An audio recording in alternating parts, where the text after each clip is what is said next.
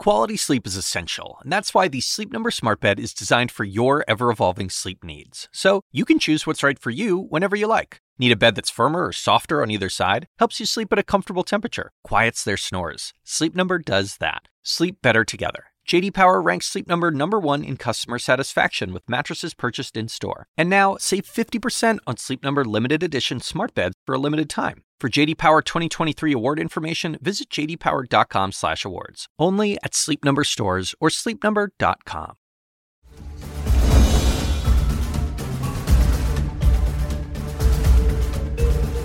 Good evening, everyone. I'm Alisyn Camerota. Welcome to CNN Tonight.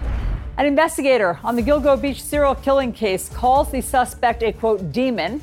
Tonight, a flood of new evidence. But why did it take detectives more than a decade to put it together?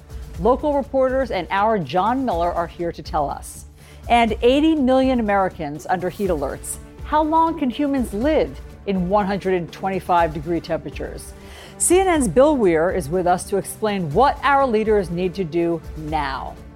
And tonight we're learning more about what Donald Trump plans to do if he's reelected in 2024. It involves completely reshaping the power of the presidency. One of his former staffers tells us what that means. But first, Donald Trump has to deal with the various court cases and investigations that he's at the center of. The DOJ and Team Trump go back to court tomorrow to hammer out a trial date for his mishandling of classified documents. Here's what Donald Trump said Sunday about the judge in that case, one that he appointed. I know it's a very highly respected judge, a very smart judge, and a very strong judge. But you appointed her. I did, and I'm very proud to have appointed her. But she's very smart and very strong, and loves our country. I mean, loves our country. We need judges that love our country so they do the right thing. So let's begin there with tomorrow's news tonight. The judge in the case, Aileen Cannon, is telling both sides to be ready to discuss a trial date when they appear in her courtroom tomorrow. The DOJ wants this trial to happen fast. Team Trump hopes to delay a trial until after the primaries or even after the presidential election. So, who will the judge side with? Let's bring in David Schoen, who was President Trump's defense lawyer in his second impeachment trial and was also approached by Team Trump about handling the Mar a Lago classified documents case, but declined to do so. Also joining us, criminal defense attorney and CNN legal analyst Joey Jackson. Gentlemen, thank you so much for being here. Okay, so that soundbite that we just played, telling Joey, just telling the judge, she's so smart, she's so strong, she loves the country. Are judges susceptible to flattery? I mean, will, does that affect, could that affect a judge's judgment? Listen, I think everyone is somewhat susceptible to flattery, to be fair. But federal judges, like other judges, I mean, they're supposed to be about the law. Now, we do know, Alisyn, that there's been some issues as it relates to this judge based upon prior rulings that were favorable to Mr. Trump. Ultimately, a appellate panel dealt with that issue involving the special master. I digress. But, but um, overturned what she, so in other yes. words, her judgment, people felt that she was siding with Team Trump and then an appellate panel overturned her. Unanimously. Uh, two of those judges in the appellate panel were appointed by Mr. Trump. I think that's significant and that uh, I think judges have to be about the law. The only way for our system to work is not for judges to be influenced by any type of flattery, but to be influenced by what does the Constitution say, what do statutes, regulations, and rules say,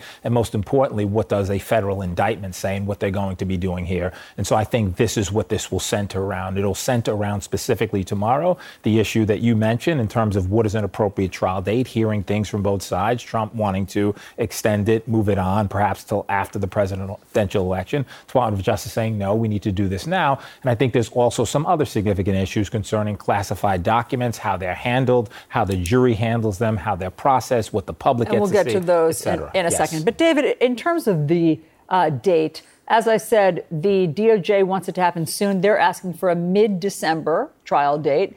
And Team Trump has uh, reasons to want to, to delay it and push it past the primaries, maybe even past the presidential election. So, which one do you think that Judge Cannon will side with, just given what's customary? Well, what's customary, I think, is what they call, you know, split the baby. Um, I think that uh, the, the date the government has in mind is an aggressive date.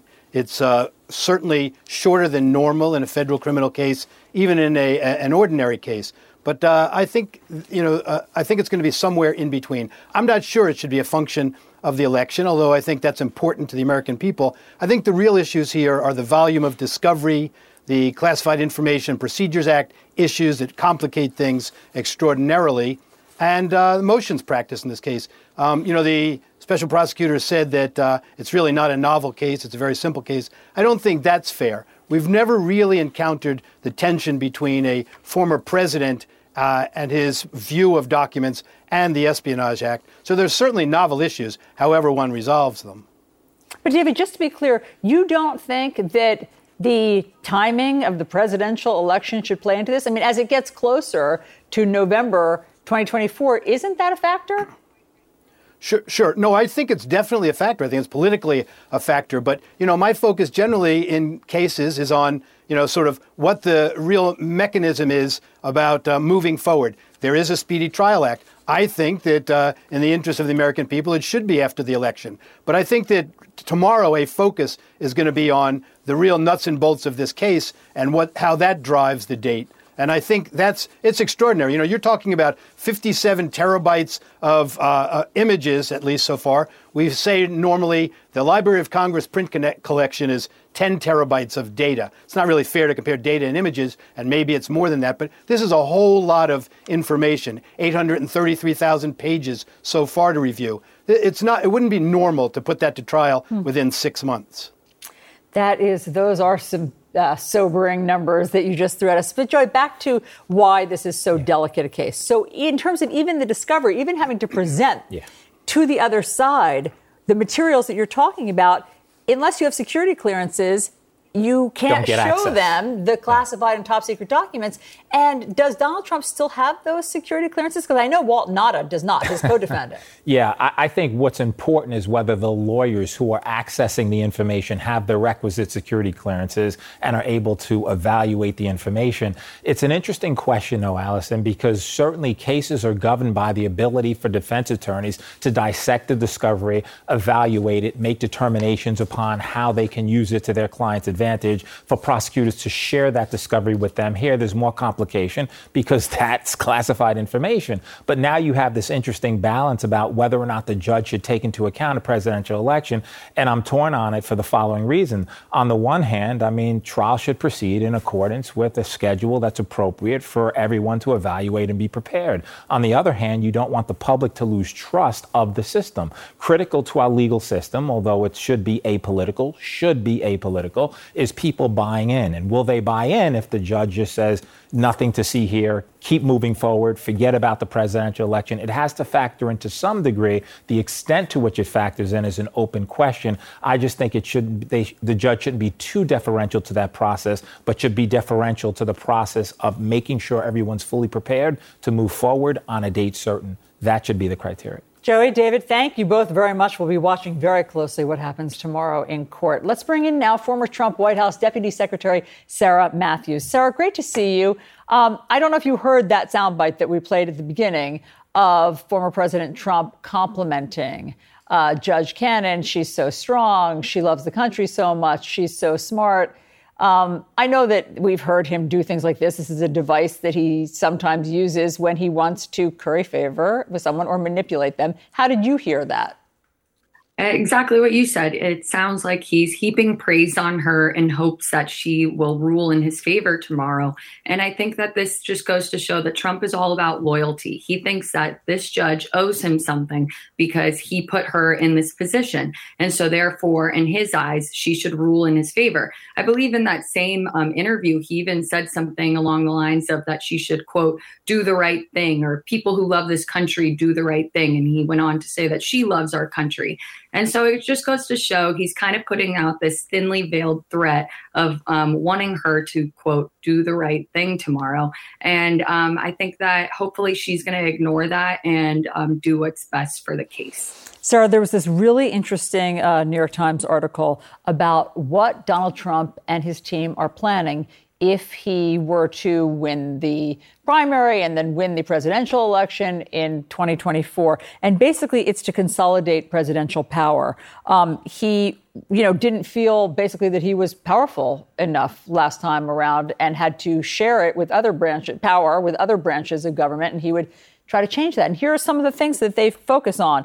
These are actual plans. I mean, this is they're not they're not um, running away from this reporting. This is is uh, what they say they want to do. Bring independent agencies like the FTC, the FCC under presidential control. Refuse to spend money that Congress has appropriated for certain programs that Donald Trump doesn't like. That practice was banned under President Richard Nixon, by the way. Um, strip, uh, basically basically allow scour the intelligence agencies and the State Department and other defense agencies to remove some of uh, Donald Trump's perceived enemies. What do you make of those plans? You know, I've been sounding the alarm for a long time that I think that Donald Trump is a threat to our democracy. I resigned on January 6th because I was so disgusted with his lack of action that day and his lies about the election. And I think that this just goes to show that he wants to erode our democracy. He wants to do away with our system of checks and balances, and he wants to consolidate power and essentially have a dictatorship. And Donald Trump is not running his 2024 campaign to empower Americans. He he just wants more power for himself if he were to become president ever again. And so my hope is that uh, he will never have that chance and that either someone will beat him um, in the nominating contest and be the Republican nominee. Obviously, that doesn't look to be the case right now, and he's the front runner, and that is really concerning to me. And Sarah, people like you and Alyssa Farah Griffin and Stephanie Grisham have spoken out about having a breaking point and leaving and never wanting to work in those conditions um, again for Donald Trump. But other people are still with him. Who? How hard would it be, do you think, if he were to win, for him to assemble a staff and get people to go along with him? I think that I get asked that question a lot in terms of, you know, how did you work for Donald Trump um, back in, uh, you know, his first administration? Because I wanted people uh, of good character, like myself, like Stephanie Grisham and Alyssa Farah Griffin, to be surrounding him, people who would give him good, solid advice. And what I'm most worried about, and what we saw at the end of his uh, administration, was that he stopped listening to people um, who weren't telling him what he wanted to hear. And he started listening to people who were feeding into his worst instincts. And that is my worry as well if he were to ever win the presidency again is that the folks that would be surrounding him would not be people of good character. And I think a lot of the folks who are sticking by his side aren't doing so in the best interest of our country. I think they're doing so in the best interest of their own careers. Sarah Matthews, great to talk to you. Thanks so much for being here tonight. Thank you. A new flood of evidence in the Gilgo Beach serial killer case, including a doll reportedly found in the suspect's house and hundreds of guns. We'll break down everything we learned today about this case and why police thought the suspect was getting ready to strike again.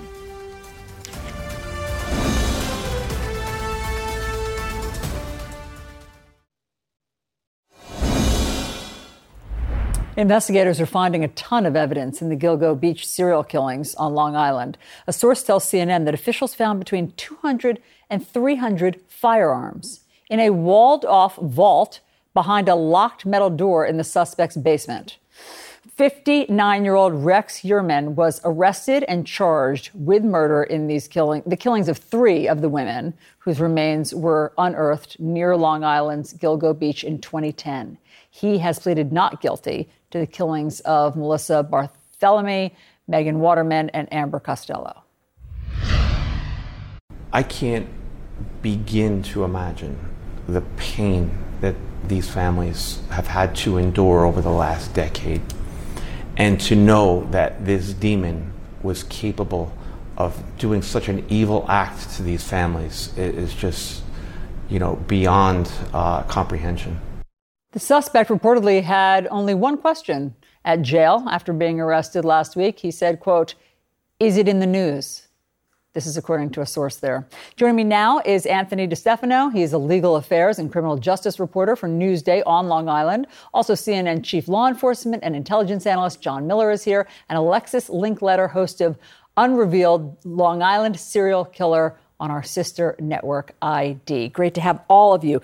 John, why did it take 10 years to come up? Now evidence is coming to the fore. Police say that they're gathering all sorts of new evidence. Why did it take more than a decade for, to put all this together? you know, the Suffolk County Police homicide detectives worked on this for a long time and used every tool at their disposal. They got the FBI to come in and do a profile, they did some telephone work um, for the Suffolk County Police. But when the new commissioner came in, Rodney Harrison, who was the chief of detectives of the NYPD and then chief of department, and he took over Suffolk County, he said, let's bring everybody in. Let's bring in the state police. They have unique capabilities. Let's bring in the, the sheriff. Um, they have access to people in prison, informants, and so on. Let's bring in the FBI. Um, and they formed the task force. And then, using all of those capabilities, they literally broke it down to let's start with the phone work. We know the bad guy had a phone and that he called, you know, victims' families and that he, you know, uh, made other calls.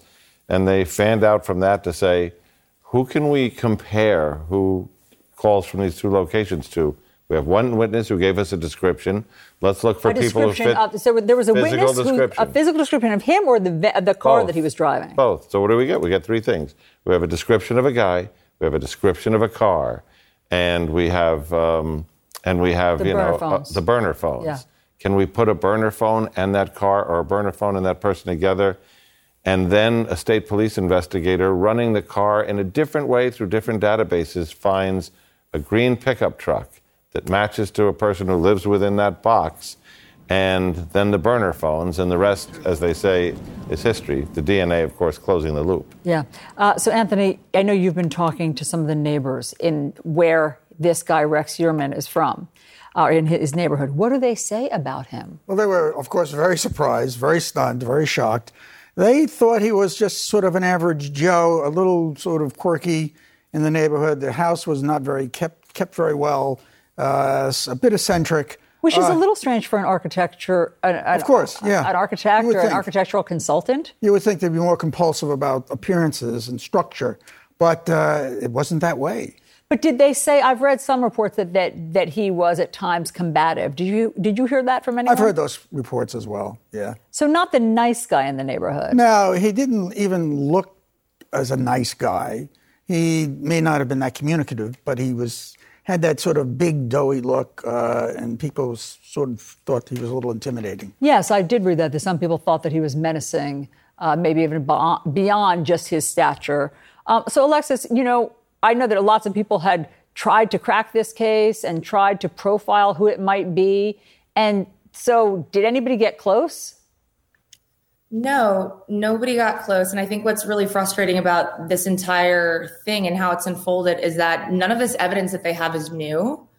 This is all evidence we've had since 2010. Um, and it begs the question why did it take 13 years to get here? Um, and it just calls into question the previous administration that was in control of the case in 2010.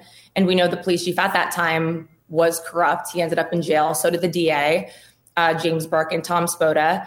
And it's frustrating. Had they done their jobs, these families of these victims could have suffered a lot less time. It's just very frustrating. Yeah.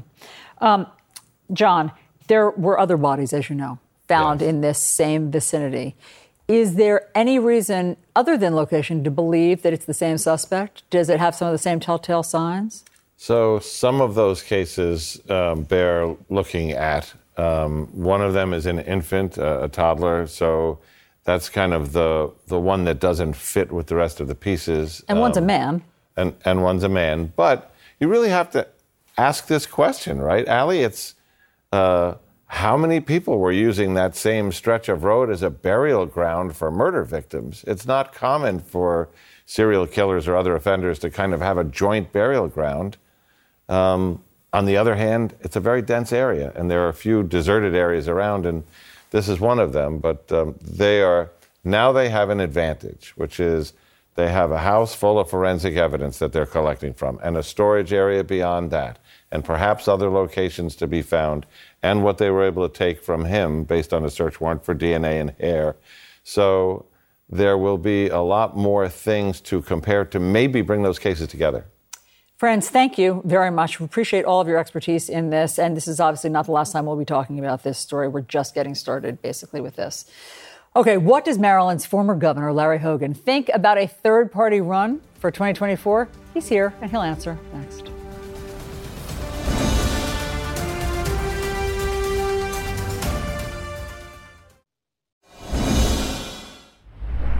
Democratic Senator Joe Manchin is teasing that he could enter the presidential race as a third party candidate. The speculation growing at an event for the centrist nonpartisan group No Labels today.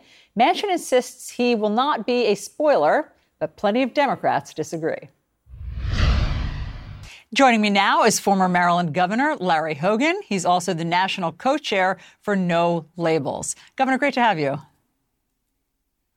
Great to be with you. Thank you. So um, let's talk about third party, third parties and third party candidates. Um, that's a very appealing, I think, idea to lots of Americans. It's very tempting. It comes up, as you know, every four years. People think, wouldn't it be great to have another option? But in reality, explain how the math works, particularly for 2024. Sure. Well, the math usually doesn't work and, and, rarely ever has worked. But I think we're in a very unique moment in time where an overwhelming majority of Americans uh, really don't like the two potential choices that it looks like they may be faced with. In fact, 70% of the people in America do not want a rematch of 2020. They don't want Biden and Trump to be the next president. And so it, it, I get it. It's a it's a tall order, uh, but the, the, the the efforts of no labels today is really about laying out a common sense bipartisan agenda and trying to get people to be will, willing to work together and reach across the aisle to come up with you know real solutions. And that's that's the the basic part of it. But look, uh, if uh, if most people do not want uh, candidate A and candidate B, it may open up uh, certainly, there's no guarantee of it, but the thought is that there may have to be an insurance policy, a kind of in case of emergency break glass, where we offer the American people another choice. Well, that's interesting because I have heard you talk about this uh, emergency break glass scenario. And do you consider, in terms of, let's say, your own possible run, do you consider the leading Republican candidate having been twice indicted and uh, various uh, other investigations swirling around him. Would you consider that a break glass moment? Well, if, if Trump were to be the nominee, that certainly would be a break glass moment. I, I'm still focusing my efforts, and I have been for many years now, of trying to get the Republican Party to move in a different direction. I'm still hopeful that we can find uh, a, a strong candidate that can challenge him, that can win the nomination, and go on to win the election in November. I mean, it doesn't seem that like that's going to happen today, but we're a long way off, and you know, uh, a year is an eternity in politics, and we'll be looking at what happens in the primaries next spring. Have you ruled out a run? Well, I made the decision back in the spring to not seek the Republican nomination. Um, I, I, I, have not completely ruled out the possibility of of this. It's not something I'm focused on. It's not something I'm really giving a lot of serious consideration to. But look, if we get to the point where, you know, someone's got to have the courage to put the country first, they're talking about potentially putting a unity ticket where a Republican and Democrat would say, you know what, for the good of the country, we're going to run together. And it's not something that I'm actually giving a lot of thought to, but I haven't ruled it out. Hmm. Um, in terms of the math, as you know, um, President Trump lost some pivotal battleground states like Georgia, Arizona. Um, I think Wisconsin, by a very slim margin, something like 44,000 votes. So, how can a third party, being so new, not be a spoiler if that were again the case? Well, I can tell you that there's not a soul in uh, the No Labels organization that has any intention of being a spoiler. I certainly would not do anything to try to tip the election in Donald Trump's favor. I don't think Joe Manchin or Joe Lieberman or any of the other people involved would do it either. Um, but look, right now, 70% do not want Biden or Trump. 59% have said they would consider a third alternative. 49% of the people in the country are registered independent. And a, a new poll came out today that, that really it showed uh, that you know 30, 33% say they'd vote for Trump, 32% say Biden, and 31% say they would vote for neither. So it's it's not being a spoiler. It's about you know that this group is only interested in running if we could actually win and bring the country together. Um, I want to ask you about an interview that our Kaitlan Collins just did, and that was with Georgia Governor Brian Kemp. Um, as you know, he was no fan of the way Donald Trump conducted himself after he lost the 2020 election. Um, but he says that he would vote for Donald Trump again if he's the GOP nominee. I just think it might surprise some people that you would work to help get him elected, given your history with him. Well, I would ask a lot of people. I mean, I, you know, I have people that say, you know, I just can't go there and do that. But you know, I'm I'm thinking of, you know, the next president's going to be picking probably another Supreme Court justice and you know uh, judges on the Court of Appeals and federal judgeships and you know, dealing with strengthening our military and standing up to our adversaries around the world. And who do you want? Who, who would you want to be your president? What do you think of that logic? Well, look, Brian Kemp's a, a good friend and somebody I admire. I was really involved in trying to help him make sure he w- uh, won that primary when Donald Trump was trying to, you know, oppose him. I, I, don't I don't begrudge him for having that opinion. He's certainly entitled to that. There are a lot of people in the Republican Party that would vote for Trump if he was the nominee. I don't happen to be one of them. I mean, I, I, I just don't. I think he's disqualified himself from from being our next uh, president. Former Maryland Governor Larry Hogan, thank you very much for your time. Great to talk to you tonight. Thank you.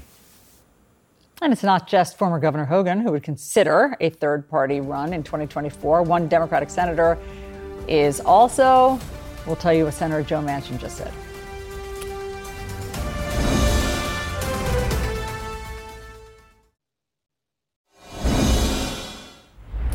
West Virginia Senator Joe Manchin playing coy about a third party presidential campaign, but what he's not coy about, his thoughts on the far left's influence on the White House.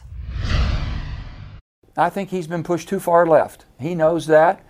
Uh, and we're still friends. We can talk. I just think that basically, in a lot of the ways they're interpreting and trying to implement pieces of legislation that never had the intent of what they're trying to do to make something that wasn't passed. So we have our differences you have the ability to dialogue and to talk about it. But I think he's been pushed too far to the left. I don't think that's his inherent who he is as a person. And I think that he has the strength to fight back, and he will. We'll see. Okay, let's discuss this and so much more with Rolling Stone columnist Jay Michaelson, pollster Lee Carter, and CNN senior political analyst Ron Brownstein. Great to have all of you. Lee, let's talk about this possible third party run for whomever, okay? So we just had Governor um, Larry Hogan on from formerly of, well, of Maryland, um, and he did the math and he sort of presented a compelling case that a third of the country doesn't want either Democrats or Republicans, so why not a third party candidate? You are a number cruncher. Can it work? No. I don't think it can because really, as much as we have about 40% of Americans who say that they're independents, they're really not independents. We are mostly aligned with one or the other. And we might disagree on a certain issue. We might not like labels, but at the end of the day, it's really hard to go uh, to a third party, especially when the third party candidates are as uninspiring, I think, is the ones that we're looking at right now. I don't think they, they really are the kinds of people you can't keep your eyes off of, who are going to give you that kind of energy, who are going to stand for something that's going to change your mind that much. I just, I, I don't see it happening. Ron? Well, I know yeah, that. I agree with Lee. But, what, yeah, but why? Why, why can it never well, work? It, it, can't work largely because of the Electoral College. Even if you can draw an audience, as Ross Perot did, in 1992 when he won about 20% of the vote. He didn't win a single state because so much, so many states now tilt so strongly toward one side or the other.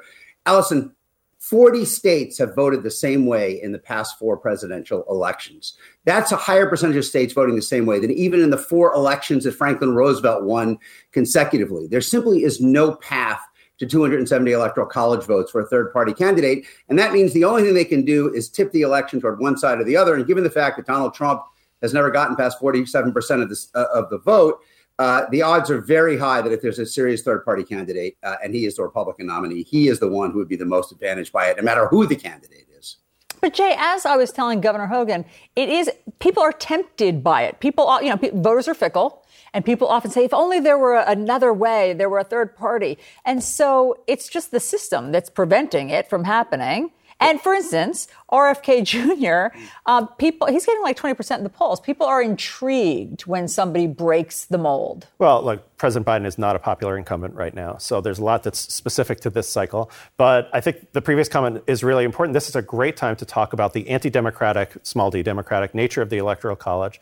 Uh, my friend Jesse Wegman at the New York Times wrote a wonderful book about let's abolish the, like, let the people vote. We should abolish the Electoral College. This is one of the many ways in which the Electoral College freezes into place a system that does not meet most Americans where they are.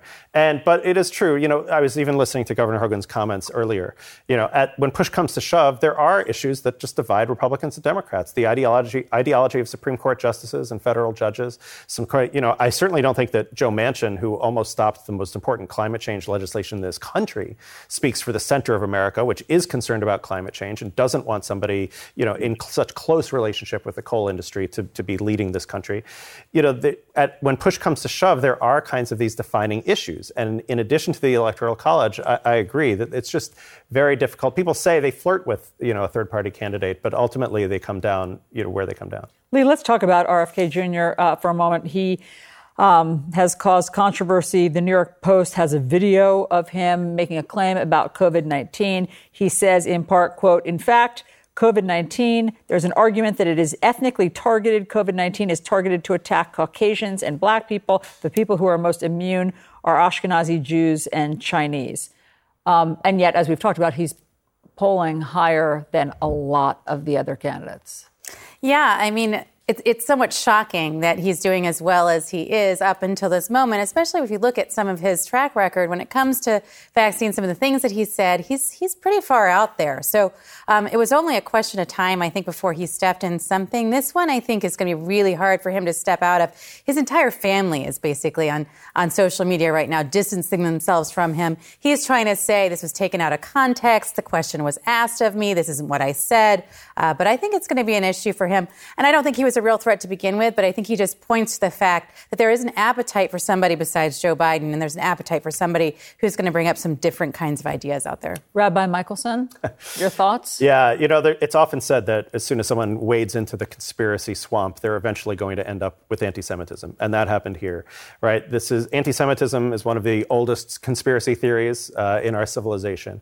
That there is a cabal of people secretly controlling the world, and when you enter into these kinds of non-factual, so you know, free associative conspiracy theories, eventually, yeah, you encounter the uber conspiracy theory. And so, you know, as a rabbi, of course, this is deeply offensive. It's fine to kind of make fun of RFK Jr. to a certain extent, but this is not funny, right? And uh, Lee and I were talking before. We know people who in the Jewish community who got very ill with COVID very early on. Where in New Rochelle, in New York, uh, one of the major first sites of outbreak was in was centered around an Orthodox Jewish community there. And so the idea at that time, Jews were accused of spreading the plague. Now we're somehow immune from the plague. And this is one of the oldest anti Semitic themes in the book, and it is absolutely reprehensible. Uh, friends, thank you very much. Ron, I owe you one. Thank you as well. Really appreciate you guys being here tonight.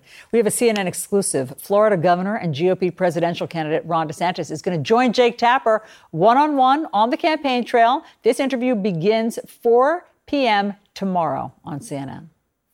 All right, and check this out. You're looking at tourists flocking to the flaming mountains in China, where on Sunday, temperatures reached 176 degrees.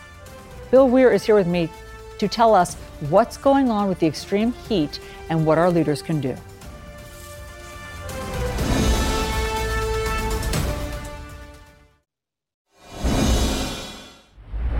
Close to 80 million Americans under heat alerts today, especially in the Southwest, where temperatures have been dangerously hot for 38 consecutive days.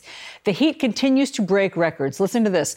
More than 1,500 places in the U.S. have experienced record high temperatures so far this month. Phoenix may be the hottest. The city just suffered its 18th consecutive day at 110 degrees or higher. And the heat is on worldwide. China set an all time national high temperature yesterday at 126 degrees. And a top climate group is warning of worldwide, quote, heat hell. What can we do about all this before it's too late? Our chief climate correspondent, Bill Weir, joins me now. Okay, Bill, let's talk about wh- why we're in this mess. So yes. I know there are a couple of factors. One of them is El Nino. Exactly. So explain what that is. And once that passes, can we go back to some level of normality? you'd, you'd like to hope. I right? would like to. Well, uh, there's La Nina, which is sort of a natural air conditioning in the oceans. And then there's El Nino, which is the opposite, a heating phenomenon. And it cycles every three or four years between the two. And the oceans have been covering a multitude of our sins for a long time. If you imagine heating up a cool bathtub with one kettle at a time of boiling water, you're not going to feel it for the way you would if you splash it on your foot, right? And so the, the oceans have been absorbing this. hiding it really from us, the full extent of it. And then when La Nina is replaced by El Nino, boom, we're seeing these records. And so these these heat domes, these blobs that we're now experiencing on land, that's been going on around the ocean, but now it is spread out so much that by September, the prediction is is half of the world's oceans will be in a category 3 or 4 on a scale of 5 marine heat wave. So half of the planet of our watery planet will be overheating enormous uh, knockoff effects on fisheries and coral reefs, and even hurricanes, of course, get stronger when the water is warmer.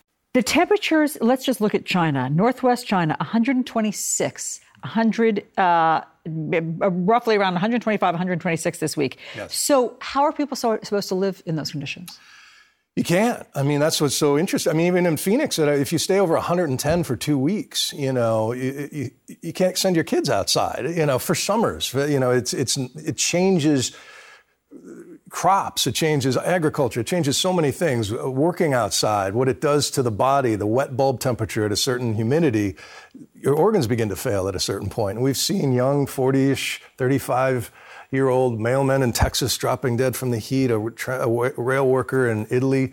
Uh, perished under the heat, um, and so it is the it is the biggest killer more than all other natural phenomenon combined or unnatural these days. So, is there anything that heads of state or we as individuals can do now? Well, it's interesting you mentioned the heat in China. So, John Kerry, uh, the climate envoy for the United States, just restarted negotiations with China. These are the two top polluters.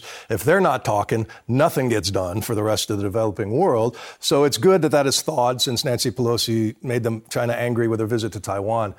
But I want you to hear what John Kerry went through back at home. Now, over there, he's trying to convince the Chinese to put a target on how much methane they're going to release, which is a really bad planet baking gas, and to stop burning so much coal. But back at home, he's facing Republicans with questions like this. This is last week.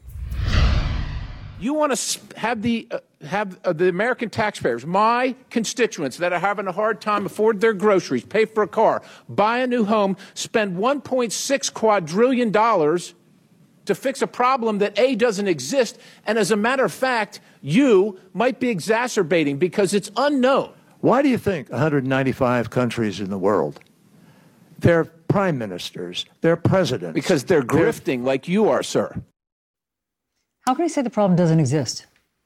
That has been sort of the, the ideology of, of the party you know, that has the most support from oil and gas interests, fossil fuel interests. And ultimately, you ask what can be done. That is decision ultimately is in the hand of the C-suiters from Saudi Aramco, ExxonMobil, the members of the Petroleum Club in Houston there is a small number of, relatively small number of massive petrostates and, and corporations that are causing the most of this problem. And they're making record profits right now and see no, show no signs of changing that business model. Uh, so, what has to happen? How much pain has to be felt for them to lose the public license to keep doing that? And it's interesting. People don't picket gas stations. Climate activists don't picket, you know, places that fuel our lives right now because we're so interdependent on these things. But the options, the clean options, are now there in droves and are so economical that it's outstripping any, any sort of old fossil fuels. It's just a matter of how fast the world and how justly the world can shift over because it just is a simple problem, Alisyn. The more stuff we burn, the hotter it's going to get. Bill Weir, you always open our eyes. I hope so. You always do. Thank you so much. Great to have you on tonight. Anytime. Thanks so much for watching us on CNN Tonight. Our coverage continues now. Quality sleep is essential, and that's why the Sleep Number Smart Bed is designed for your ever evolving sleep needs. So you can choose what's right for you whenever you like. Need a bed that's firmer or softer on either side? Helps you sleep at a comfortable temperature, quiets their snores. Sleep Number does that. Sleep better together. JD Power ranks Sleep Number number 1 in customer satisfaction with mattresses purchased in-store. And now, save 50% on Sleep Number limited edition smart beds for a limited time. For JD Power 2023 award information, visit jdpower.com/awards. Only at Sleep Number stores or sleepnumber.com. I'm Dr. Sanjay Gupta, host of the Chasing Life podcast. In honor of our 10th season, we want to hear from you. Leave us a message at 470-396-0832 and tell us how you chase life. It could be used on an upcoming episode.